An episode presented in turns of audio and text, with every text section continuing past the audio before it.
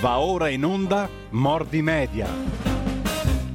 Buongiorno e benvenuto al professor Ugo Volli. Buongiorno professore.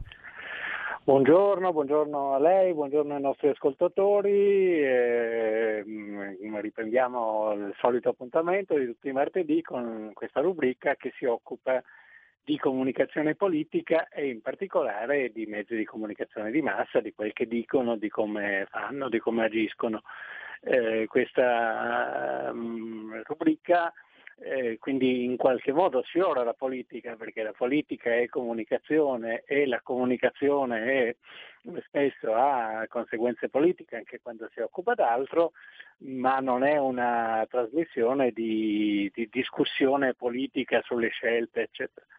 Eh, lo devo dire oggi perché oggi è una giornata un po', un po particolare, no? siamo eh, subito dopo il, um, il decreto um, del, del, del, del governo che ha suscitato ieri grandi, grandi cioè, notevoli e anche un po', eh, un po', dure proteste, proteste popolari in mezza, in mezza Italia. Eh, siamo anche a un momento particolarmente significativo per quanto riguarda la eh, campagna elettorale americana che si conclude fra una settimana, fra una settimana cioè l'election day, il giorno in cui eh, gli americani decideranno, anche se buona parte di loro hanno, eh, hanno già votato perché il sistema americano lo, lo consente. E quindi sono gli ultimi momenti di comunicazione in cui eh, si può decidere un'elezione che probabilmente è la più importante diciamo da mm, vent'anni a questa parte, il più importante evento eh, politico mm, democratico eh, recente perché deciderà moltissimo di come andranno le cose non solo in America ma anche da noi. Eh, e quindi insomma vale la pena di mm, accennare a queste cose ma il mio scopo in questa, in questa um, trasmissione, in questa edizione della rubrica è quello di darvi alcuni dati un, um, da un eh, sondaggio condotto da um, una società che si chiama Ipsos, che è una società molto importante nella comunicazione ehm, aziendale, commerciale, eccetera, eccetera, in 27 paesi su eh, come la gente prende informazioni e da chi le prende ehm, e quanto si fida, eccetera. Credo che siano dati che valgano la pena di essere ascoltati e su cui vale la pena di riflettere, soprattutto se uno ha una sua eh, attività ehm, eh, politica, se uno è un militante, se uno fa eh, comunicazione, se uno è un, in qualche modo un eletto, eccetera, eccetera. Queste sono cose su cui vale la pena di, eh, di ragionare e di pensare perché il nostro mondo, il mondo, della comunicazione cambia moltissimo. Prima dico due parole proprio per non restare fuori dalla, dall'attualità su quel che succede in, eh, in Italia in questo momento e con quel che succede in America. Allora, la prima cosa eh, è che l'ha messo anche Conte, eh, anche se noi crediamo, anche se crediamo che questo eh, provvedimenti anti-epidemia fossero necessari e probabilmente dei provvedimenti dovevano esserci perché insomma siamo in una situazione che si avvia sulla china del, di marzo con la differenza che al centro non ci sono dei, eh, dei paesi piccoli e relativamente isolabili come Alzano, eccetera, eccetera, ma il, il, punto più acuto è la città di Milano che rischia di essere una, una cosa molto esplosiva eh, fra, fra, poco tempo, anche se, questi, se ammettiamo che questi provvedimenti fossero necessari, eh, Conte stesso ha ammesso che sono stati, lui dice, eh, spiegati male, non spiegati abbastanza, eccetera, eccetera. Il risultato è che eh, alle, alle, persone, non, in parte anche alle persone del suo governo, a tutti quelli che fanno eh, che si occupano di, di, di, politica, di comunicazione pubblica, agli interessati naturalmente, a ristoratori, eh, gente che lavora nel teatro, nel cinema, nello sport, eccetera. e eh, in generale alla popolazione sono risultati eh, assolutamente opachi, non comprensibili, eccetera. E questo ha a che fare molto profondamente col modo in cui lavora eh, eh questo governo che non essendo eh, maggioranza nel paese, essendo minoranza come sappiamo, e avendo una eh, fiducia parlamentare, in particolare al Senato, molto poco eh, solida, con varie eh, storie, intrecci, trabocchetti, eccetera, dentro le forze politiche che lo sostengono, eh, ha lavorato a, da, da, da, febbraio in poi e, e, e, sta ricominciando a lavorare in maniera assolutamente mh, autoreferenziale. Ci sono stati 22 DCPM, cioè decreti del Presidente del Consiglio dei Ministri, eh, la cui legalità, l'hanno detto in tanti, è,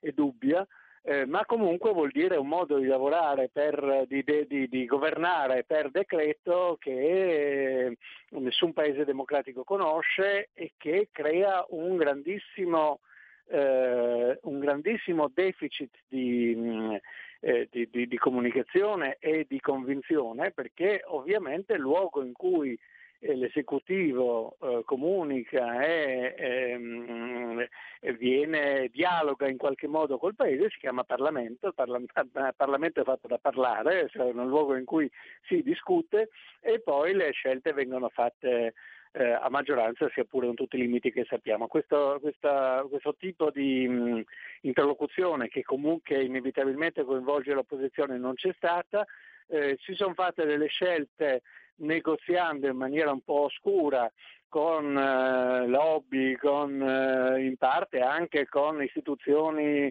eh, parziali dello Stato come le regioni, eccetera, eccetera, e poi si sono presi dei provvedimenti che non hanno non sono stati sottoposti a un qualche ehm, voto, controllo, discussione pubblica, eccetera, eccetera. Semplicemente sono passati così e hanno l'aria di essere, eh, di essere poco accettati. Questo è un deficit grave di democrazia che è certamente anche un deficit di comunicazione, perché la democrazia è esattamente comunicazione, cioè esattamente il fatto che si parli eh, e si discuta e si decida in maniera pubblica e trasparente delle, delle cose. È una situazione molto, eh, molt, molto, grave, che è grave da due punti di vista, intanto perché l'epidemia comunque avanza, eh, per favore non, non, non, neghiamo questa cosa, io ho un, un, parente che è morto alcuni giorni fa, ho due carissime amiche che sono in, in, hanno sintomi, una in ospedale, eccetera, eccetera. Conosco tanta gente che è coinvolta da questa faccenda, questa faccenda esiste, quindi eh, non, non, si tratta di, eh, di, negarla, però si tratta di gestirla non con le modalità della, eh, non so, di mm, eh, Francesco Giuseppe o anche prima eh, di Carlo Magno, ma è stata che, che decideva lui, si tratta di gestirle con le modalità di un, ehm, di un paese democratico. Allora questa è la prima cosa da dire, c'è un problema di comunicazione in questo momento in Italia. Seconda, che è un problema di democrazia. Seconda cosa eh, da, da, da, notare sulla cronaca, beh, siamo nel rush finale delle elezioni americane, lo ripeto, sono il momento più eh, importante, più decisivo della, eh, della eh, politica de, de, degli ultimi anni. Se Trump sarà eletto, le, le, le sue non solo le sue politiche che sono state molto importanti, per esempio anche sul piano eh, internazionale per quanto riguarda il Medio Oriente, ma anche eh, diciamo, una concezione della, eh, del, del, del, della politica, del mondo, eccetera, che vede, che difende gli stati nazionali, eh, le, le, le, le, scelte eh, in qualche modo appunto democratiche della, della, della popolazione sarà confermata,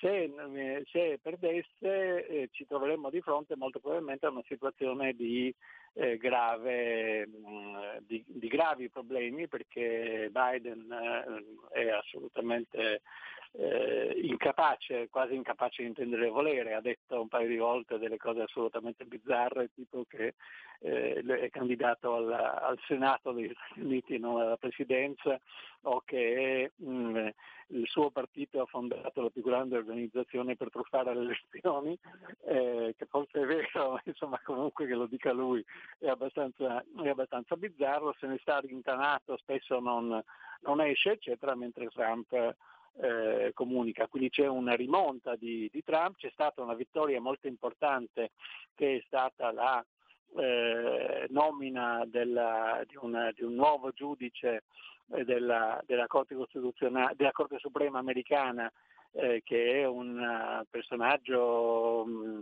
cattolico e conservatore che mh, eh, consolida la maggioranza della, mh, eh, della, della, Corte Suprema americana eh, a, mh, in senso appunto conservatore, eh, a, che vuol dire anche rispettoso della Costituzione non eh, che non eh, interessato a, eh, a, fare, a decidere lei, la Corte, che cosa eh, deve essere giusto e che cosa deve essere sbagliato, eh, interpretando in maniera, come dicono, evolutiva le, le, le, leggi, come peraltro succede anche molto in Italia.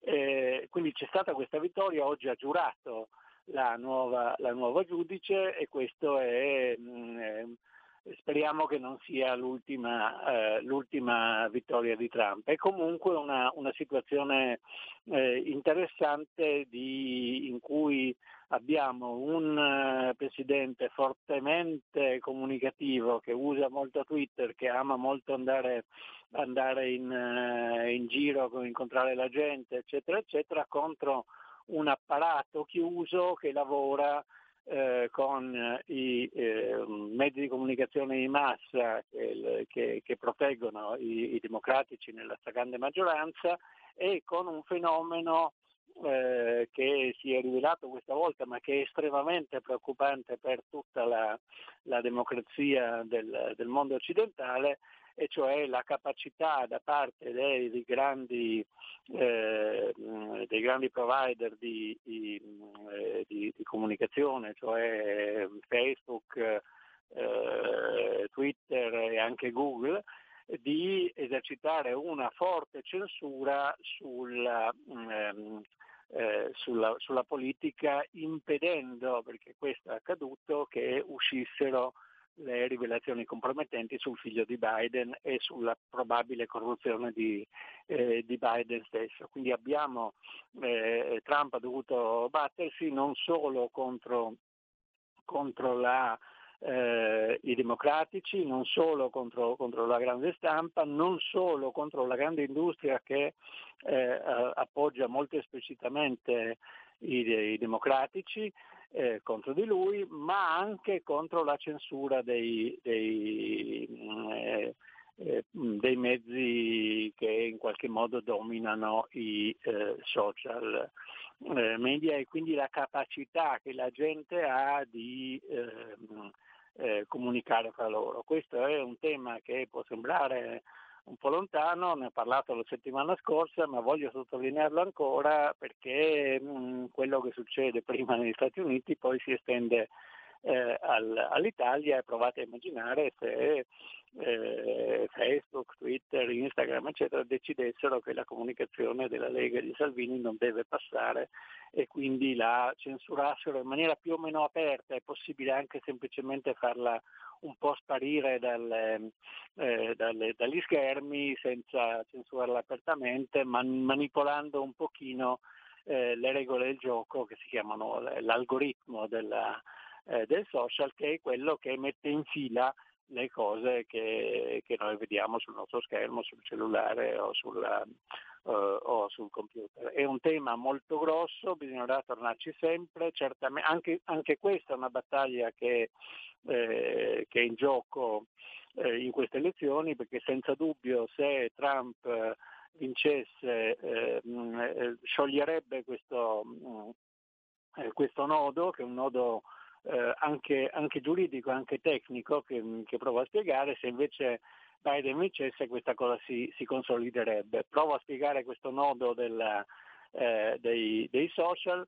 Eh, ci sono leggi in, negli Stati Uniti, in Europa, anche in Italia, in cui eh, sostanzialmente i ehm, eh, social sono trattati in maniera diversa dagli, ehm, dagli editori, eh, nel senso che se l'editore del Corriere della Sera, il Corriere della Sera pubblica una notizia diffamatoria, eh, ne risponde ehm, e deve esercitare il eh, diritto di rettifica, eccetera, eccetera. Quindi esiste eh, un eh, controllo giudiziario eh, su quello che esce mh, mm, sui giornali, in televisione, nei, nei, media tradizionali, di cui rispondono i, ehm, gli editori con i loro soldi, che è una cosa a cui evidentemente sono sensibili.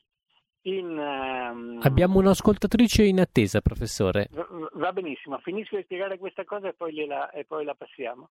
Eh, eh, invece i, i, social non hanno questa qualifica, sono esenti da questa responsabilità e però i social, ehm, l'idea è che, che, questo succede perché tutto sommato nessuno pensa che eh, Telecom o, o, o o Vodafone siano responsabili di quello che io dico in questo momento, si limitano a fornire quello che tecnicamente è chiamato un canale, cioè una, un, un, passaggio di, eh, di comunicazione.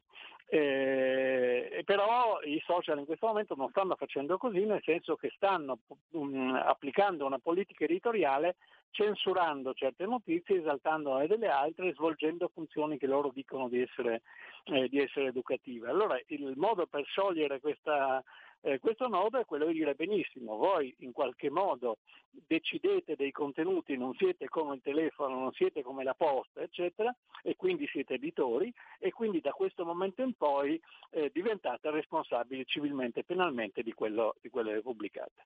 Questo è quello che in qualche modo si propone negli Stati Uniti, quello è, quello, è un tema che arriverà anche in Europa e in Italia, ne dovremmo riparlare. Adesso sentiamo l'ascoltatrice ringraziandole della, della sua pazienza. Pronto? Sì, buongiorno professore Disetta. Dunque, professore, io volevo, mm, secondo me, che vale per tutte le categorie, chi rispetta le regole non deve chiudere.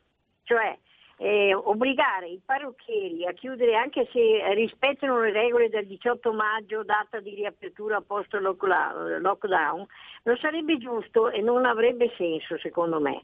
Si dice ma i parrucchieri non sono attività essenziali, io trovo ipocrita questo concetto, cosa è essenziale e cosa no?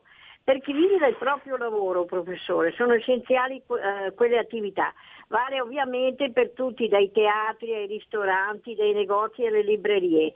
Secondo me finché non ci sarà il vaccino dobbiamo convivere con il contagio e non possiamo pensare di chiudere tutto per mesi. Parliamo di tamponi rapidi, eh, di tracciamento di terapie intensive, di trasporti su cui le istituzioni sono molto in ritardo. Non buttiamo la croce addosso a noi cittadini. E se parrucchieri, ristoratori, baristi, gestori di palestra, eccetera, rispettano le regole e hanno locali a norma con distanze e dispositivi obbligatori, perché dobbiamo chiuderli per mesi? La saluto, buon lavoro e buona eh. giornata. Grazie signora, eh, io vorrei evitare di discutere di questo in questa trasmissione, eh, nel senso che mm, primo io non ho una, una competenza tecnica per, eh, per, parlarne né una competenza eh, sanitaria, non sono né un epidemiologo né un virologo, eccetera, eccetera. Eh, e quindi non, eh, cioè, sono da un lato solidale, perfettamente solidale con eh, i mm, eh, cittadini, gli imprenditori, i lavoratori che sono coinvolti in questa, in questa cosa, dall'altro sono eh, consapevole che siamo in una situazione di, di, di, di, grave emergenza sanitaria e che provvedimenti di diciamo, limitazione delle libertà individuali eh, e anche delle libertà imprenditoriali sono state prese un po' dappertutto in, in, nei paesi colpiti soprattutto in Europa in questo momento. Eh, non, eh, ripeto, non sono in grado di dare, di dare risposte, ciascuno ha la, sua, la sua eh, la, la, le sue domande in questo momento. La sola cosa che posso dire, l'ho detta, è che il, um, eh, il governo eh, in eh, questa circostanza non ha svolto il compito che su- che, in cui consiste parte della sua responsabilità nei confronti dei cittadini, cioè giustificare le proprie, eh, le, le, le proprie scelte, Due chiamate. Le, le proprie decisioni, eccetera. Eh, questa è la cosa che io, che io, posso dire quindi c'è un deficit di comunicazione che è anche un deficit di, di, eh, di democrazia. Eh, dopodiché io non vorrei entrare nella, mh, mm, eh, nella discussione qui, eh, su cui non ho, ripeto, speciale competenza, eh, su è bene chiudere alle, alle, 21, è bene chiudere alle 23, bisogna chiudere tutto, non bisogna chiudere niente, eccetera, perché questo non è, eh, non è una cosa su cui io posso, mm, io posso, rispondere con competenza, ho le mie idee, ma sono idee appunto da cittadino e non da, da competente. Eh, andrei, c'era un'altra telefonata o sbaglio? Due chiamate, professore. Due chiamate.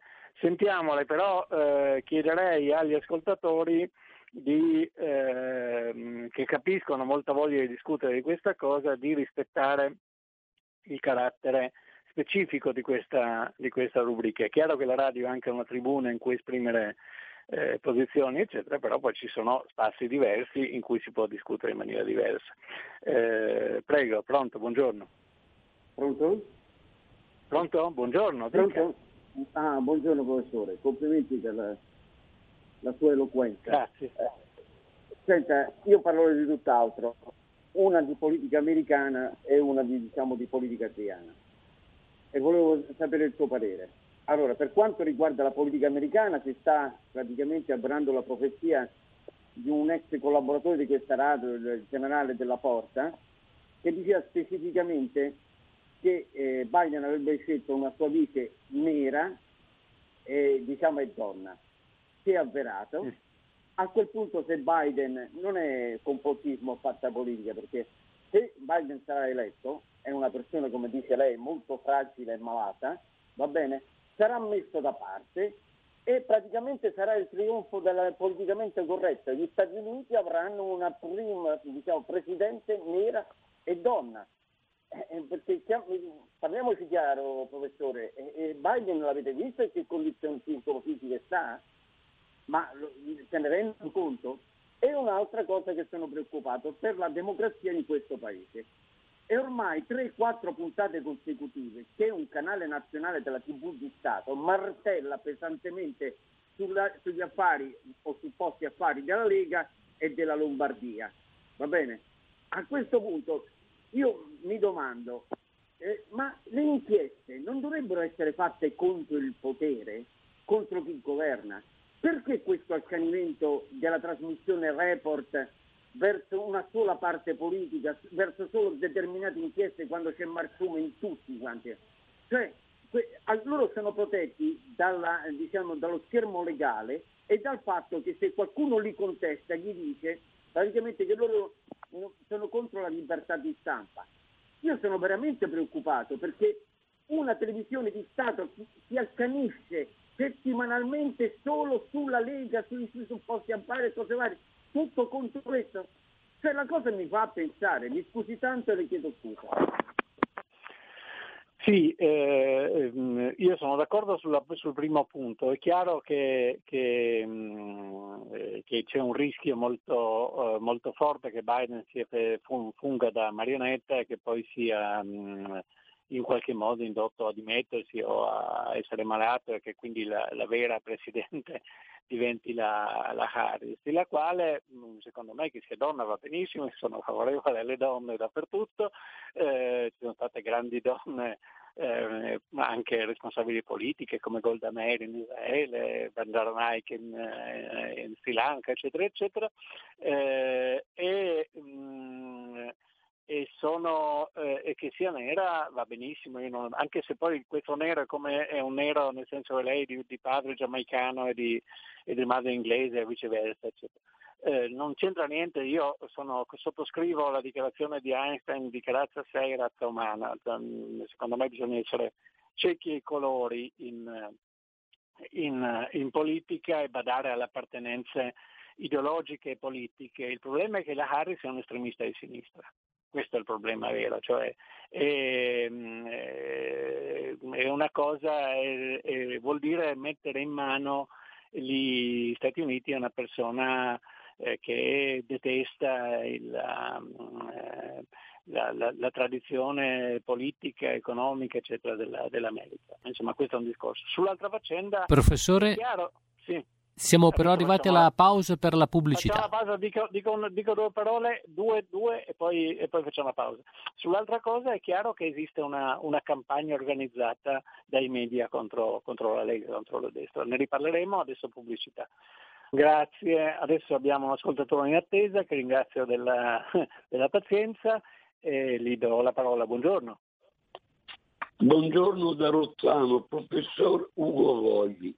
Innocente all'ergastolo ostativo Igal Amir, non lui ah, scusi, non c'entra niente, eh, scusi, lei è la solita persona che interviene, interviene, sempre con dei temi che non c'entrano. Qui non parliamo di Galamire e cose del genere e quindi eh, sono costretto purtroppo a interromperla e andare avanti con la mia, eh, con la mia trasmissione. Se non ci sono altre, chiedo alla regia, ci sono altre altre telefonate. Ha uno stalker, professore, perché effettivamente è quasi un appuntamento fisso questo nostro sì, amico ascoltatore nel suo persona, programma. È una persona che io conosco, che naturalmente rispetto, eccetera, ma che ha delle sue, mh, delle sue posizioni sulla politica israeliana che non c'entrano niente con, con, le cose di cui parliamo, per cui purtroppo non possiamo farlo parlare. C'è una chiamata in attesa. Va ah, bene, allora sentiamo quest'altra persona. Pronto, buongiorno. Sì, buongiorno, sono Paolo da Verona. Buongiorno, prego, dica. Ascolti, io volevo, parlando di storia americana, mm. eh, mi chiedevo chi ha fatto la tratta degli schiavi in America, in questo senso. Eh, noi sappiamo che nel 1860 c'è stata la guerra civile eh, contro lo schiavismo. gli Stati Uniti d'America sono nati nel 1775 eh, praticamente dall'ideologia della rivoluzione francese, cioè l'ideologia eh, progressista, illuminista, antirazzista. E quindi eh, però dal 1775 al 1860 in nome di questa ideologia si è fatta la tratta degli schiavi e si è fatto lo schiavismo. È questo che non riesco a capire. Salve. Sì, salve. Eh, c'è un'altra telefonata, chiedo all'ascoltatore di avere pazienza e rispondo, rispondo, rapidamente. La tratta di schiavi è un tema molto, eh, eh, molto tragico e anche molto, storicamente molto, molto interessante. In realtà la tratta di schiavi nasce ben prima eh, una, per quanto riguarda la tratta interatlantica, cioè fra l'Africa e l'Atlantico, nasce, nasce parecchio prima e ha profondamente cambiato per esempio la ehm, composizione etnica di posti come eh, Haiti, come, come i, i, Caraibi e anche il, l'America l'America del Sud, in particolare il Brasile, eccetera, eccetera, è stata esercitata dalla eh, tratta interatlantica, ripeto, da potenze eh, coloniali come la Spagna, il Portogallo e, le, e, la, e la, Gran Bretagna, eh, in, a partire dal, da subito, a partire dal Cinquecento, quindi molto prima della Costituzione degli Stati Uniti, ehm, per quanto riguarda gli Stati Uniti, eh, ehm, il New York Times ha fatto, ha, detto, ha fatto, uno strano progetto 1616 perché la prima tratta degli schiavi in, eh, nel, nel, territorio degli Stati Uniti eh, risale al 1616. Ehm, eh, bisogna dire che eh, due, vorrei dire due cose, questo è un tema grandissimo, mh, enorme, tragico naturalmente, cioè eh, milioni e milioni di persone eh, strappate alla loro terra eh, portate in, in, catene, spesso uccise, maltrattate, torturate, tenute come bestie, insomma terribile.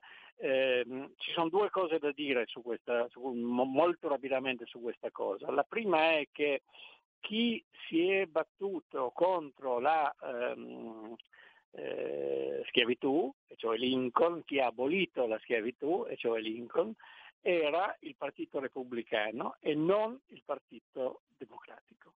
Eh, che, invece sosteneva, che invece sosteneva la schiavitù. Quindi le, le, cose anche storicamente sono un pochino più, eh, più complicate. Lì, cioè, una, eh, c'era una posizione eh, che c'è una continuità di posizione fra la lotta alla eh, schiavitù nel senso della libertà individuale di eh, da Lincoln fino ad oggi a Trump e c'è una linea invece di, eh, diciamo diversa, mh, più confusa, eccetera, eccetera, che è quella dei democratici. La seconda cosa che è più importante storicamente, perché poi queste continuità di partito naturalmente possono essere discusse, è che perché ci fosse la, la eh, tratta interatlantica, cioè questi venivano messi sulle navi e portati in, in condizioni orribili fino all'America, ci, dove, eh, ci dovevano essere gli schiavi in Africa.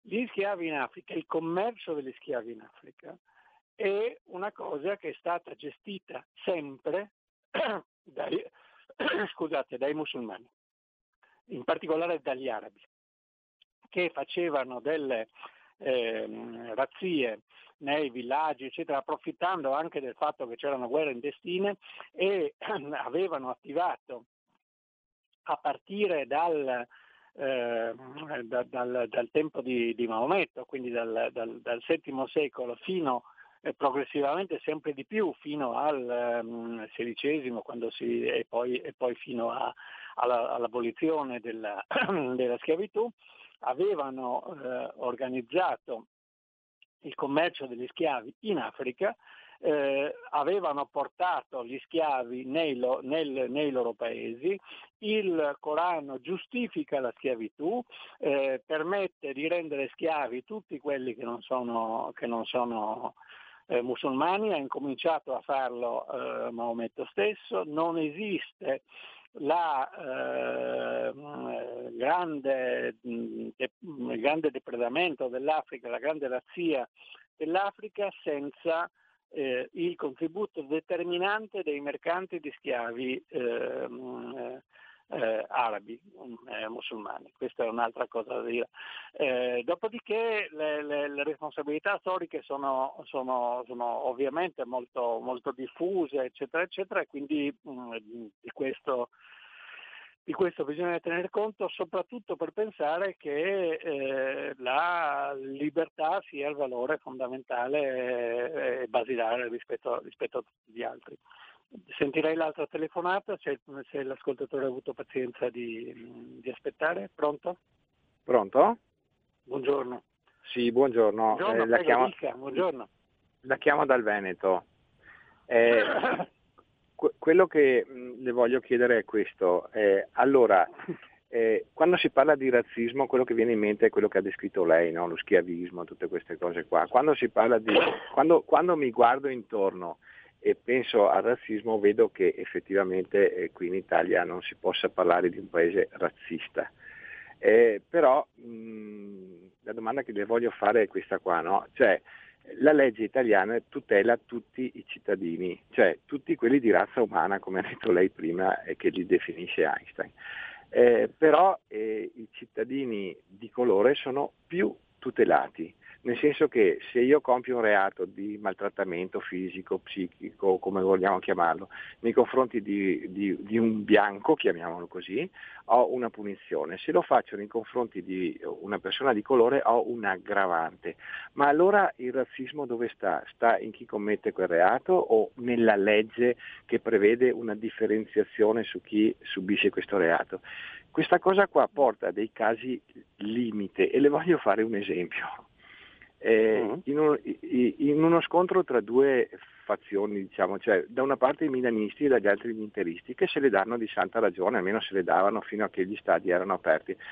Mm, era quasi una cosa, diciamo, una cosa goliardica il fatto di prendersi. Però se tra gli interisti c'è uno nero, allora eh, il milanista cosa fa? Eh, mh, mm, se lo picchia c'è l'aggravante, quindi non è più perché è razzismo. Se non lo picchia perché è nero, lo discrimina comunque. Mm, non so se mi spiego, no?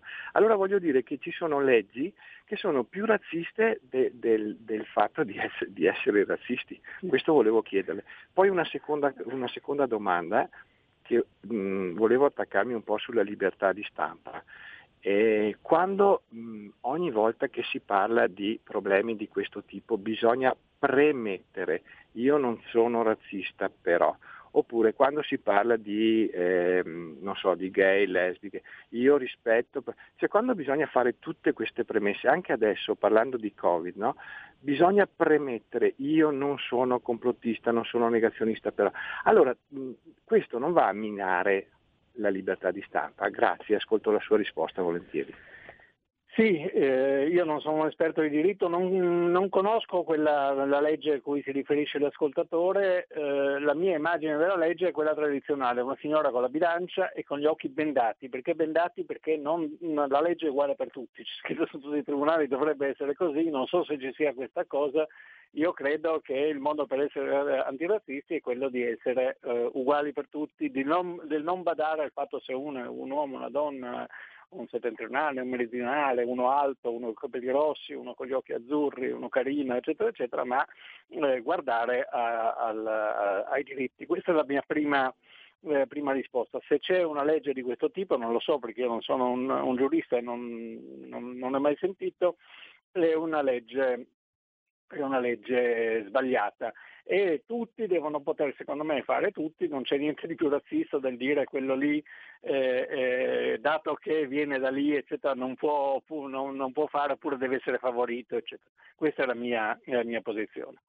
Quanto al dover precisare, io non, non, non sono razzista, non, sono, non ho fobia nei confronti eh, degli, de, delle preferenze sessuali delle, persone, eccetera, eccetera, questa è una, è una cautela eh, che ha senso nel momento in cui il dibattito pubblico è avvelenato. Questo è il problema, mm, secondo me, chiarissimo di, di, questo momento, cioè è una cautela rispetto al fatto che eh, chi per esempio non vuole, eh, come, come, molti di noi, eh, che mh, mm, i confini dell'Italia siano eh, dei colabrodo e che chiunque vuole trasferirsi per ragioni sue lo, lo possa eh, magari per, per, godere del welfare che non ha pagato, per, eh, lo possa fare senza essere sottoposto a un, un filtro sulla sua necessità e sulla sua utilità sociale rispetto al paese,